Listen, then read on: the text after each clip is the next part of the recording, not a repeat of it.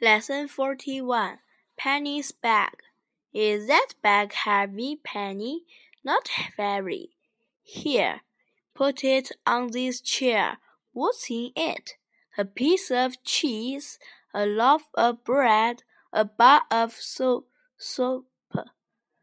a bar of chocolate, a bottle of milk, a pound of sugar, half a pound of coffee, a quarter of a pound of tea, and a tin of tobacco. Is that tin of tobacco for me?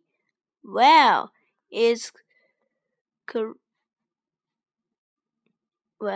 certainly not for me.